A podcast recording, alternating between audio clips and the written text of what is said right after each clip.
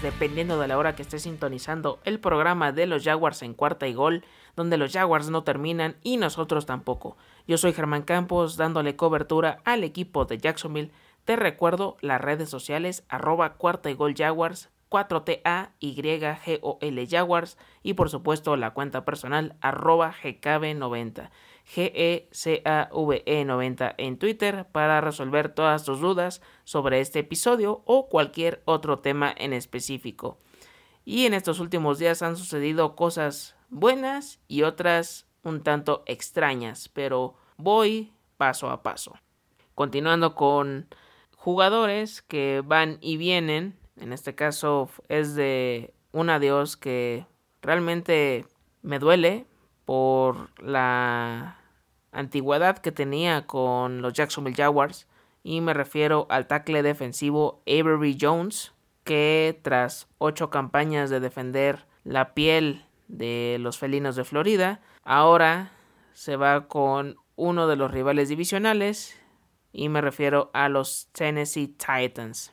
Avery Jones llegó en 2013 como agente libre eh, no drafteado proveniente de la Universidad de Georgia Creo que esto ya es ah, muy usual en el equipo. Saludos James Robinson. Y realmente tuvo temporadas muy destacadas. Sus primeras tres fue un rol bastante decente. En 2017 fue su breakout season para él, jugando 15 partidos con el famoso Saxonville. Fue muy constante en la, en la posición. Lamentablemente en 2020 nada más disputó 5 partidos debido a una lesión que sufrió en octubre de 2020 y nunca volvió a regresar al terreno de juego.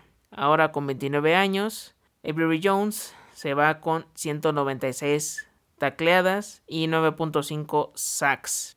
Y hablando de caras nuevas que se integran al roster, los Jacksonville Jaguars firmaron al el wide receiver Faru Cooper, ya que Terry Godwin, que también es receptor, fue colocado en la lista de lesionados.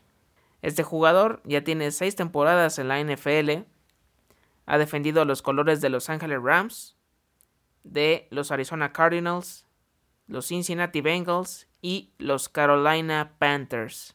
Ha disputado 62 partidos en su carrera acumula 55 recepciones, 506 yardas y un touchdown.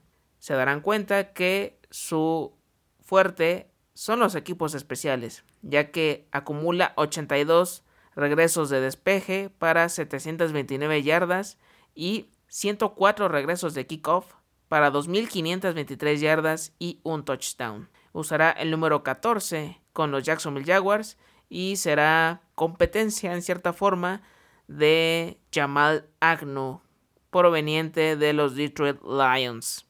Cambiando de tema, ahora toca el turno de el coordinador de equipos especiales de los Jacksonville Jaguars. Y es que hace unos episodios yo les comenté que Brian Schneider dio las gracias a la institución por motivos personales y se tuvo que hacer a un lado de este puesto. Apenas había sido presentado en febrero de 2021 junto con el resto del staff de cocheo, pero tuvo que decir adiós prematuramente. La directiva de la administración se dio a la tarea de buscar a su reemplazo y el primer candidato que fue entrevistado fue Braden Coombs, que teniendo su currículum estuvo 10 años trabajando con los Cincinnati Bengals y en la temporada 2020 lo estuvo realizando con los Detroit Lions. Este personaje es hijo de Kerry Coombs, que es el coordinador defensivo de Ohio State. Eso quiere decir que es amigo muy cercano de Urban Meyer, por lo que iba a ser más sencillo que pudiera llegar a este rol. Sin embargo, el problema de todo esto es que Darrell Bevel, que es el actual coordinador ofensivo de los Jaguars y que fue en 2020 coordinador ofensivo de los Detroit Lions, despidió a media temporada a Braden Coombs. En pocas palabras, si se daba la contratación, más temprano que tarde le iban a dar las gracias porque ya tuvo este antecedente. Y el segundo candidato que tenían en mente fue el definitivo, no hubo necesidad de tener una tercera o cuarta opción. Se trata de Nick Sorensen, que ya fue nombrado coordinador de equipos especiales. Él estaba fungiendo como el asistente de Pete Carroll de los Seattle Seahawks. Anteriormente, él tenía el puesto de asistente de equipos especiales. Hablando de su carrera como jugador, Nick Sorensen jugó como safety por 10 años en la NFL, incluyendo 4 temporadas con los Jacksonville Jaguars de 2003 a 2006, es decir, es un viejo conocido de la casa y también gracias a las declaraciones de Urban Meyer, también se decantó por la firma de Nick Sorensen debido a que otras personas del staff de cocheo e incluso jugadores le recomendaron que contratara al ex asistente de Pete Carroll. Ahora paso al ámbito social. Los Jacksonville Jaguars están haciendo obras de caridad.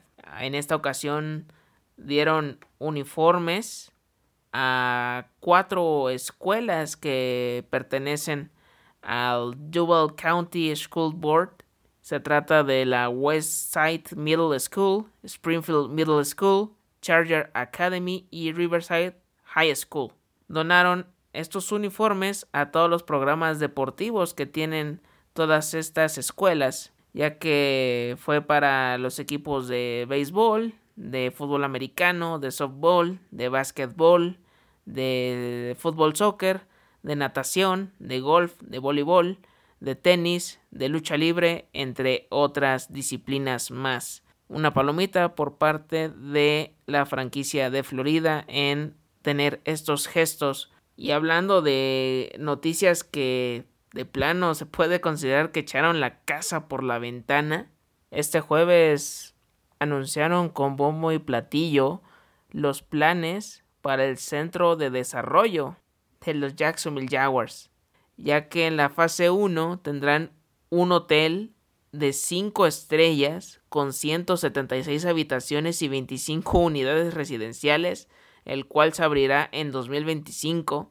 un centro de alto rendimiento de última generación, el cual se espera abra sus puertas para el verano de 2023. En esta fase 1 todavía también incluye planes para el llamado Parque Metropolitano, que es una inversión donde está involucrada la comunidad y que también sea un edificio que tenga oficinas.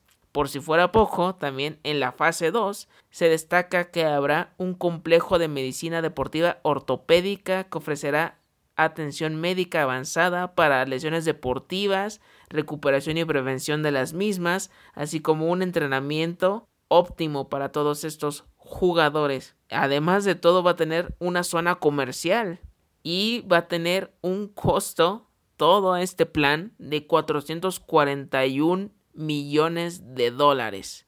Si quieres saber un poco más acerca de todo este plan, las fotos de, cada una de las instalaciones que, con las que van a contar, la página es firstdowntownjacksonville.com.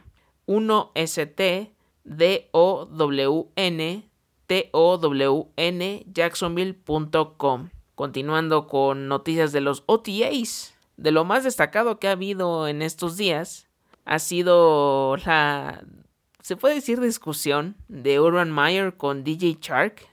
Du, du, du, Textual dijo esto en, en las conferencias de prensa le dijo que no jugó bien el año pasado, le recalcó que su primer año fue bastante bueno. No le gustaba su tamaño ni su fuerza para que pudiera resaltar de otros wide receivers, que espera que sea algo más allá de lo que ya se ha visto. Cree que con trabajo duro y ganando masa muscular va a lograr ser un receptor que pueda durar por muchos años más y gracias a ello, DJ Shark ya aceptó el reto, ya sumó 7 libras de músculo en total, de todo, ya con incluso con su peso han sido 12 libras, por lo que quiere que sea un tipo grande que pelee cada uno de los envíos que tenga de Trevor Lawrence, que también tenga un juego mental de alto calibre porque él ha sufrido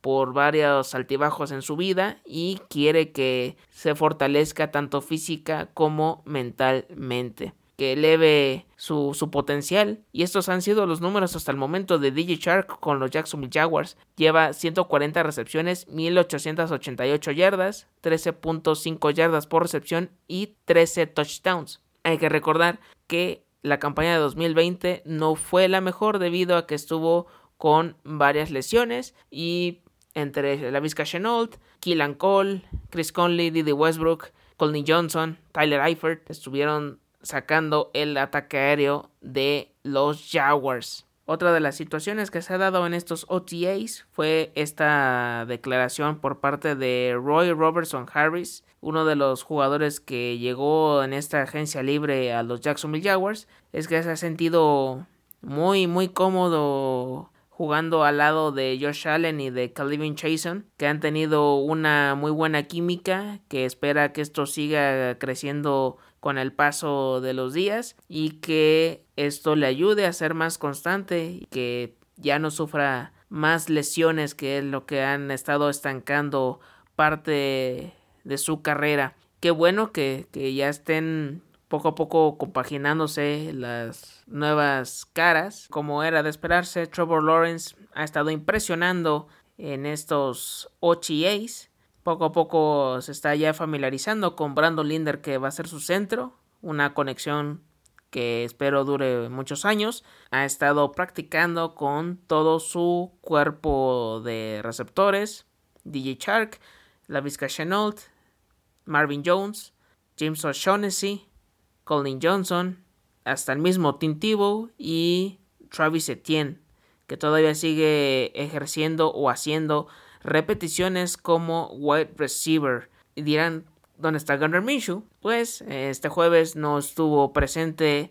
en los entrenamientos, así como tampoco estuvo Andrew Norwell, pero ambos se van a reincorporar para las prácticas de este lunes, así que no se preocupen. Todavía hay eh, bigote para rato en Florida.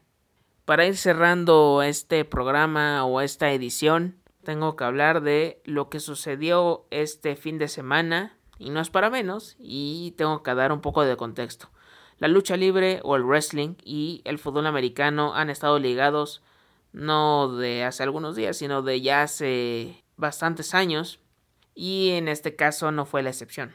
Ahora tocó el turno del pay-per-view del main event de All Elite Wrestling llamado Double or Nothing que se desarrolló en el TYAA Bank Field no es la primera vez que lo hacen. Ya han hecho otros eventos de este tipo en el estadio de los Jaguars.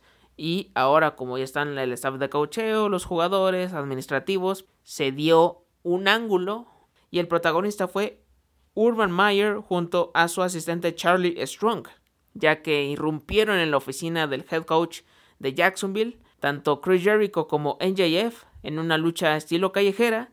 Charlie Strong le dio dos balones a Y2J, es decir, Chris Jericho, para estrellárselos a NJF. Para rematar, Urban Meyer le dio una laptop.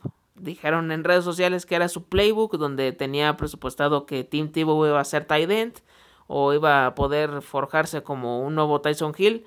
Pues se, fue, se fueron todos los planes a la basura, ya que se lo estrelló a su rival. Obviamente, se dispararon todas las críticas, buenas, malas, regulares. Y es que creo que no va a ser la primera y última vez que se den este tipo de intervenciones entre All Elite Wrestling y los Jacksonville Jaguars, debido a que la empresa le pertenece a Tony Khan, hijo de Shad Khan, dueño de los Jacksonville Jaguars. Tiene que ver también que los fundadores o los que tuvieron la idea de hacer esta empresa de wrestling es Cody Rhodes, los Jumbox, Kenny Omega y por supuesto Chris Jericho. También están participando luchadores mexicanos como Penta, Cero Miedo y Phoenix también en este caso. ¿Qué quiero decir con esto? No me extrañaría que en próximas eh, main events o en programas semanales, porque también los tienen, Tintivo aparezca para retar a alguien por, por el campeonato que tienen en disputa, que Garner Minshew también se preste y que vuelva a ser relevante de alguna forma, que Trevor Lawrence por ser el pick número uno también lo lleven como invitado para hacerle una entrevista, a Travis Etienne, Josh Allen, a Mike Jack, a Josh Lambo, a CJ Henderson, a Shaquille Griffin, al que ustedes me digan, no me extrañaría que esto suceda. Y sea como sea, están hablando de los Jaguars, aunque no de la forma que me gustaría realmente. Yo no soy partidario de que, de que involucren los dos negocios, pero Mm, yo no soy el que tomo las decisiones. Y bueno, esto fue todo por hoy. Muchas gracias por escuchar el programa de los Jaguars en cuarta y gol. Les recuerdo las redes sociales. Cuarta y Gol Jaguars, 4TA, YGOL Jaguars y la cuenta personal arroba GKB90, GSAVE90 en Twitter para resolver todas tus dudas sobre este episodio o cualquier otro tema en específico. Yo soy Germán Campos porque los Jaguars no terminan y nosotros tampoco.